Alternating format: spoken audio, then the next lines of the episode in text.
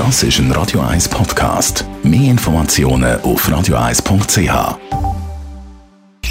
Sprechstunde auf Radio eins, präsentiert von der Doktor Andres Apothek Stadlhofen. Pflanzliches Wissen aus der eigenen Produktion bei Sportverletzungen, Blasenentzündung und Energiemangel. Radio eins Arzt Doktor Merlin Guggenheim. Wir reden heute über Ekzem. Was ist das genau?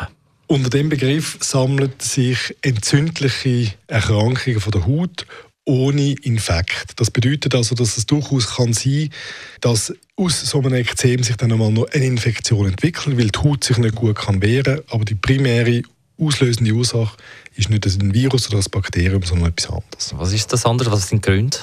Wenn man es grob in Gruppen will unterteilen will, dann gibt es Trockenheitsexzem. Also wenn man die Haut nicht genug befeuchtet und rückfettet, dann wird sie trocken und kann entzünden. Dann gibt es toxische Ekzem. Also steht, wenn man Sachen anlangt oder in Kontakt kommt mit Zeugen, die die Haut entzünden.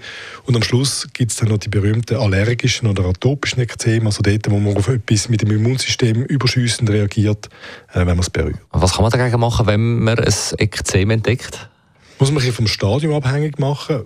Grundsätzlich tut man die Entzündung behandeln mit einem Cortisonpräparat. Jetzt je nach Stadium, das heisst, ist es am Anfang eher feucht, nässend oder ist es schon ein, ein chronisches Ekzem, das trocken ist und schuppend, muss man den Fett- oder den Feuchtigkeitsgehalt von dem Cortisonpräparat ein bisschen anpassen. Am Anfang, wenn es nässend ist, tut man eher Präparat nimmt einen höheren Wasseranteil, das sind sogenannte Creme. Und wenn es trocken ist und schuppig, dann will man mehr fettige Präparate, das sind Salben. Besten Dank, Radio eins Arzt Doktor Merlin Guggenheim.